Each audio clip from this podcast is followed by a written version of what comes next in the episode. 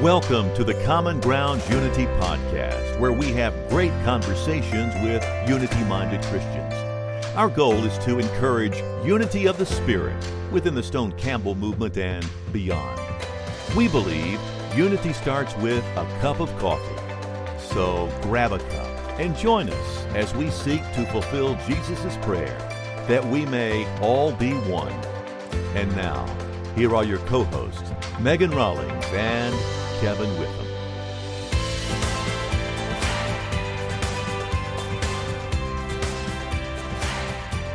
Hey guys, and welcome back to our podcast. We are so excited that you're here. I'm your co host, Megan Rawlings, and joining me, I have my co host, Kevin Witham, and I'm so glad to be back with everybody again for another great conversation that we have planned today. We we have with us today uh, Megan Ben Brewster, and Ben Mhm. is a not only a fellow preacher, he preaches down in Louisiana in Bossier City at the Airline Drive Church of Christ, uh, but he's also a historian and has written a book uh, in, called Torn Asunder that I recently read, although it's been around for quite a while. It was written in 2006 at the 100th year marker of, of the kind of breach and division between churches of Christ and Christian churches. So he wrote it uh, with that breach in fellowship, that split in mind. And man, it was an eye opening book and a helpful book uh, and very readable, just a very engaging style. So, Ben, we are so glad to have you with us, both a preacher and a historian. Um, tell us a little bit about yourself and tell us a little bit about your spiritual life and ministry. Oh, Megan, Kevin, thanks for having me. It's uh, it's fun to be here with y'all to to talk a little bit about um, about history and our common bonds and heritage. Um, I'm a preacher's kid, um, so um, I may say something off the wall. Um, you know, I, I could say I've been through years of therapy, uh, but I'm in a much better place now. And, and all, all joking aside, um, you know, being a preacher's kid gives you kind of a unique experience. Um, and so, uh, you know, I grew up in the churches of Christ, and my whole life, I've been here my entire life, and um, uh, been a little bit all over different parts of the world. But but most of the most of my life has been here in um, northwestern Louisiana. Oh my gosh. Well, you it's fun um because you said you were from Western Pennsylvania, right? Originally. And you used to travel with your family and do uh, family vacations and the family vacations are very unique and I want to hear about that and I also want to hear about how those kind of spurred you into uh, writing this book. Saying that you're they're unique, Megan, that's a really kind word to use. um, as a kid, they were kind of torturous, and uh, you know, some people go to Disney World, or they go to the beach, or they go skiing.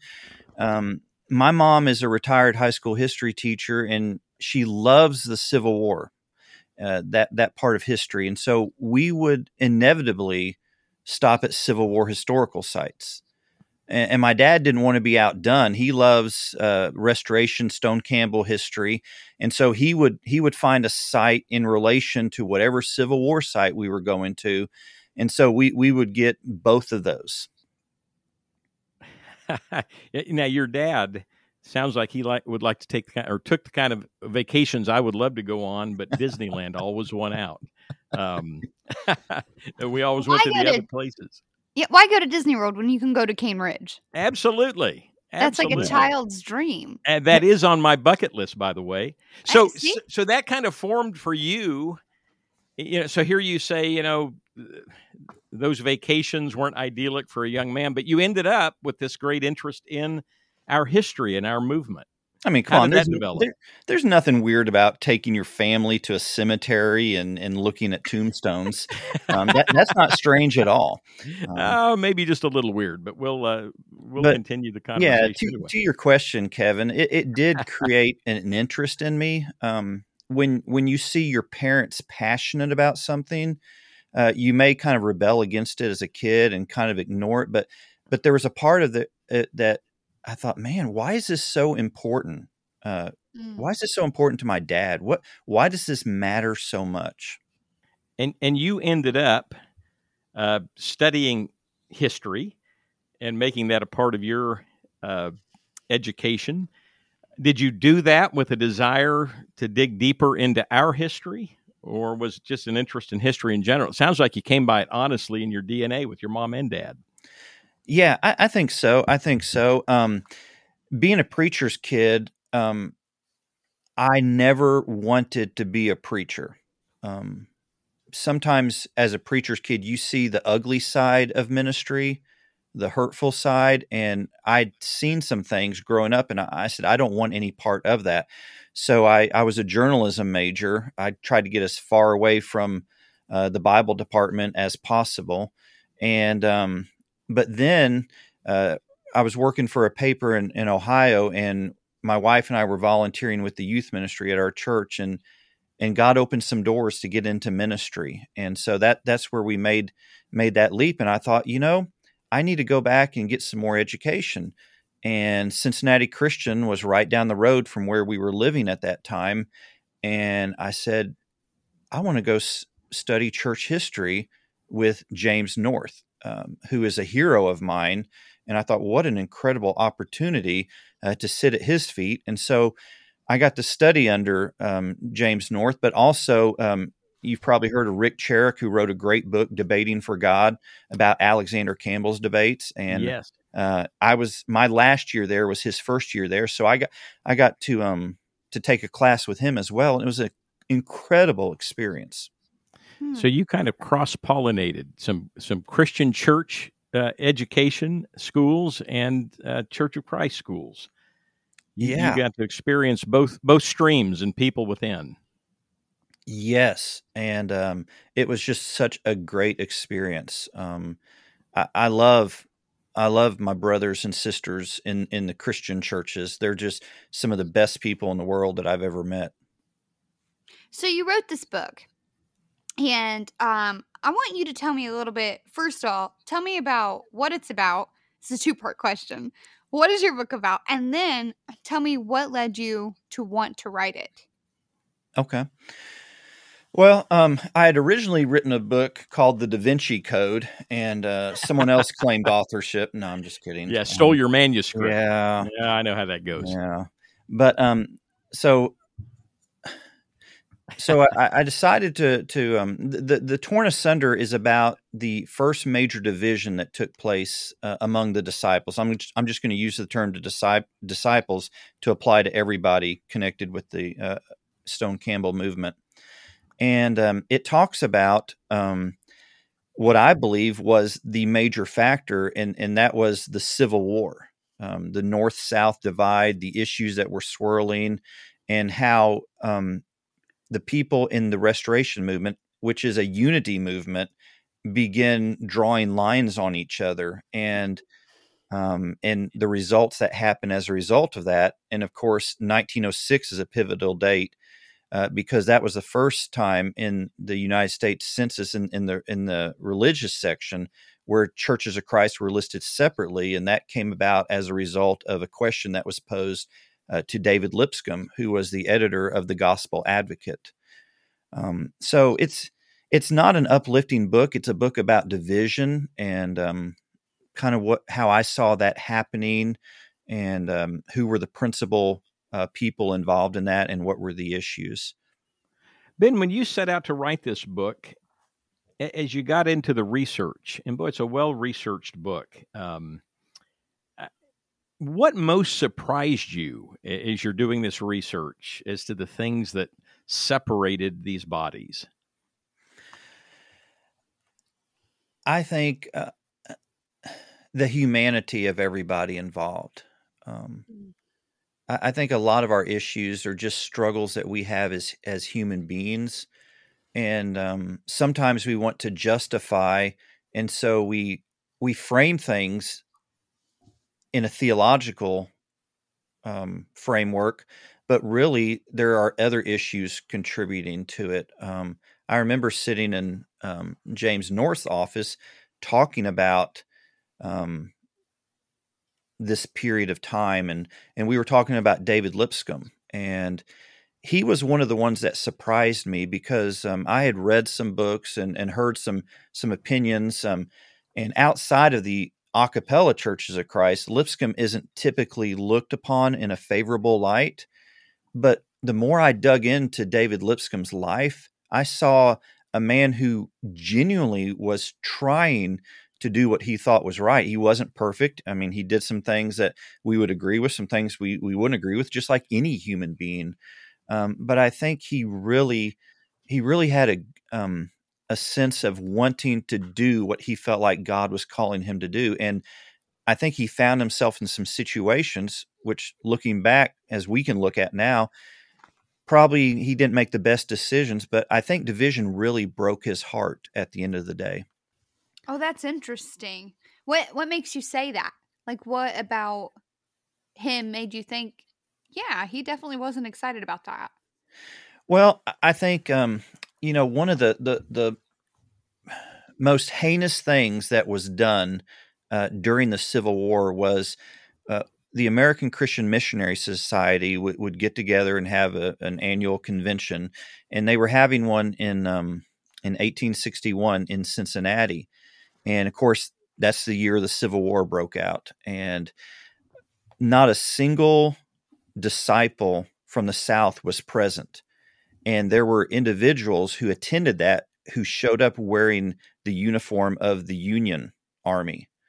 And there was a, a loyalty resolution that was passed, and words were used like uh, to describe Southerners as traitors. Um, and then in 1863, at another convention, even more resolutions were passed. And I think that just hurt Lipscomb so, so badly. Um, and he, he never recovered from that. Um, that division, those lines that were being drawn there. Um, I think it was Tolbert Fanning, who was a mentor of Lipscomb, who, after hearing about these loyalty resolutions, said, "How can we ever, um, you know, shake hands with those who have sought our blood?" Um, it was a horribly divisive time, and and that really uh, did irreparable harm. Um, and I, I, don't think Lipscomb really recovered from it. And then when you get into the years after the Civil War, and of course Lipscomb, you know, he opposed instrumental music, but you got to look at his viewpoint. Churches in the South were absolutely devastated. Um, they were struggling to just rebuild. Um, it was much different in the North than it was in the South, and so you put yourself in Lipscomb's shoes. He's trying to to rebuild congregations that have been destroyed during the war, and he looks up and sees um, Northern brethren paying three thousand dollars to put an organ into this really beautiful building, and and so for Lipscomb, I think there was a lot of personal hurt. Like, why aren't our Northern brethren doing more to help us? Mm, that's interesting. I th- I think that's one of the things that just surprised me the most uh, growing up myself in churches of Christ and learning of and, and hearing, you know, the things that we described about the movement, uh, we would have thought that the two main issues were the American Christian Missionary Society and instrumental music. But the politics of the Civil War and and the way that uh, made its way into what the society was doing, you, you highlight was such a factor. Did that surprise you? And and would you say that was a greater factor than the two issues that we tend to focus on the most? Oh, well, I think the the the big issue um, that manifested in different forms was was biblical interpretation. Um, how do we interpret the Bible? And um, the issue of silence. Um, does um, does silence uh, imply prohibition or does it give permission? And I think that argument we see in the argument about slavery and the arguments about um, should should Christians participate in war? Should Christians be pacifist? Um, that s- argument from silence keeps coming back um, again and again. Um, you know, on the slavery issue, um, Benjamin Franklin, who uh, was from Indiana and um, edited the American Christian Review, um, that was the argument he used for for not getting into the issue of slavery because he said if we can't find an express statement made by Jesus on this, then we can't make a statement on it. Uh, interesting. Out of that, um, you know, I would I would have always then thought that those lines were drawn pretty quickly. It seems to me in reading your book that there was even though a disagreement on the hermeneutics here, on the, the interpretation of scripture, it seemed like there was still a pretty long period of forbearance with one another, but that the north south divide of the Civil War pressed it and put more pressure on that that problem. Is that a fair assessment? Yeah, I think so, Kevin. Um, I, I, think uh, it may sound too simplistic, but Leroy Garrett, um, years ago, I heard him say this. Um, he was answering the question about why why did we divide, and he said simply, "We quit loving each other." Mm. Mm. Wow. But can't that be said for basically any kind of division anywhere? Yeah, yeah, you're right, Megan. It can. And maybe that's why Jesus said, you know, love God and love your neighbor as yourself are the greatest commands. Yeah. Oh, absolutely. Amen. Well, as you kind of, you know, think through your research, talk to us a little bit about some of these personalities that you know either fought for unity or or fanned the flames of division. Um, who were some of those prominent figures, and what lessons do you think we should take away from them? Well, you know, uh, some of the ones that stick out to me, um, I love Thomas Campbell. Um, I love reading and studying about him and the impact he had uh, on uh, the um, the movement. Uh, he wrote uh, the address and, the Declaration and Address in 1809, in which he um, put 13, I think, propositions in there. And and and to me, I think that that's probably one of the most important documents next to the Bible that we have. And uh, he he gave us some great guidelines. Um, he he tried to to say, don't make opinions or interpretations test of fellowship.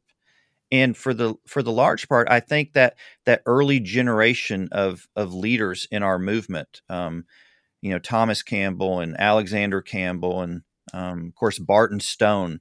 Um, I, I, think Walter Scott as well. They they they did that, and, and, they were able to navigate some pretty rocky terrain. I mean, the fact that uh, Campbell and his group, Alexander Campbell and his group, were able to unite with Stone and the Kentucky Christians with the disagreements they had is absolutely phenomenal.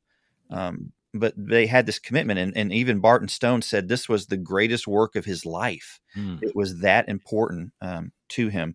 So i think thomas campbell is, is a great one. Uh, james o'kelly uh, is fascinating as well. Um, in um, you know he, he wrote a number of different principles for for christian union how to bring people together. Um, one of my favorites, though, in, in our history is uh, T.B. Larimore, a preacher from uh, Alabama. And um, living in Louisiana, being an LSU fan, we usually don't don't give any props to Alabama at all. um, but um, yeah, they usually beat us every year. But um, anyway, I'm digressing. Not that I'm bitter or anything. Yes. I think we're, I'm we're, gonna... we're building towards unity here, and, and you might, with some of our listeners here, be creating some dissension. But we'll let you proceed. I'll go get another piece of king cake, and I'll feel better real quick. Sounds like a plan, yeah. but but TB Larimore is absolutely amazing. Um, one of my favorites, and in fact, even after um, churches began dividing, saying, you know, you had your instrumental churches and your a cappella churches and your pro missionary society, anti mission. T.B. Larimore, he, he would go anywhere. Uh, he would go among the churches preaching, and he was so determined to to stick with the gospel uh, and the gospel alone. And um, he, he's just somebody that um, I think is such a bright light in our movement. And you know, he refused um, to return insult for insult. There were there were people who just really wrote some horrible things about him because they wanted him to take an issue. Where where do you stand on the instrument, or where do you stand on paying a preacher? And, and he refused to do those things. Uh, one time, uh, James A. Harding, who was at the Nashville Bible School, the precursor to Lipscomb University, made the statement that until Larimore takes a stand on the instrumental issue, he will never speak here. Uh, mm. So he he incurred a lot of abuse, but he showed such a Christ-like example, um, in that he he said he would never, never uh, disfellowship his brethren, even if they disfellowshipped him.